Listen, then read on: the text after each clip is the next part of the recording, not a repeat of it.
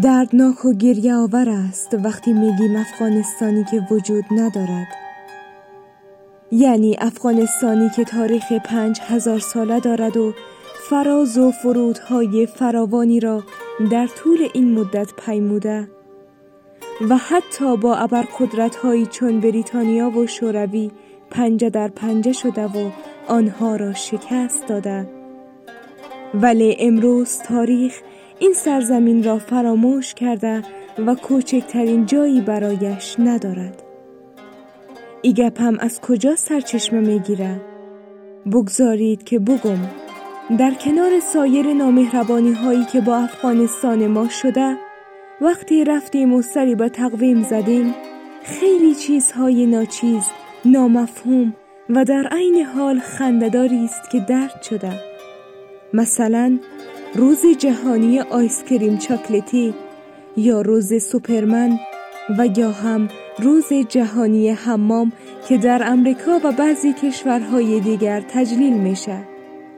ولی شوربختانه حتی یک روز در تقویم جهانی به نام افغانستانی که بیش از چهل سال است در خون و آتش به سر می‌برد درج نشده. بدترین نوع جنایت در افغانستان رخ داد. قتل عام ترور انتحار انفجار وحشیگری و بریدن گلوی یک کودک آیا آیس کریم مهمتر و با اهمیت تر از افغانستان و به خون غلطیدن افغان هاست؟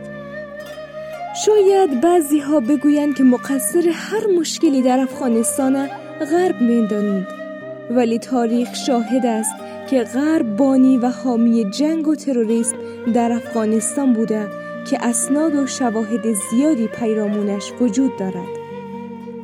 همین تاریخی که شاهد جنایت ها علیه افغانستان و افغان ها بوده. حالی همی غرب می‌خواهد کشوری به نام افغانستان را از دل همی تاریخ پاک کند.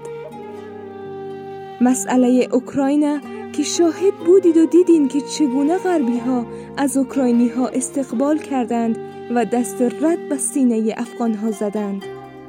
مرزها را برای اوکراینی ها گشودند و اما برای افغان ها گفتند جایی نداریم.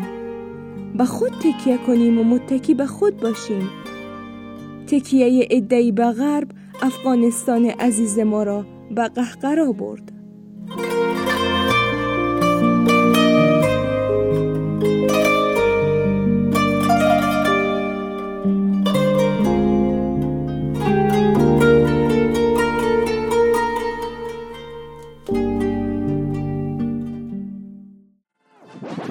رادیو آرا.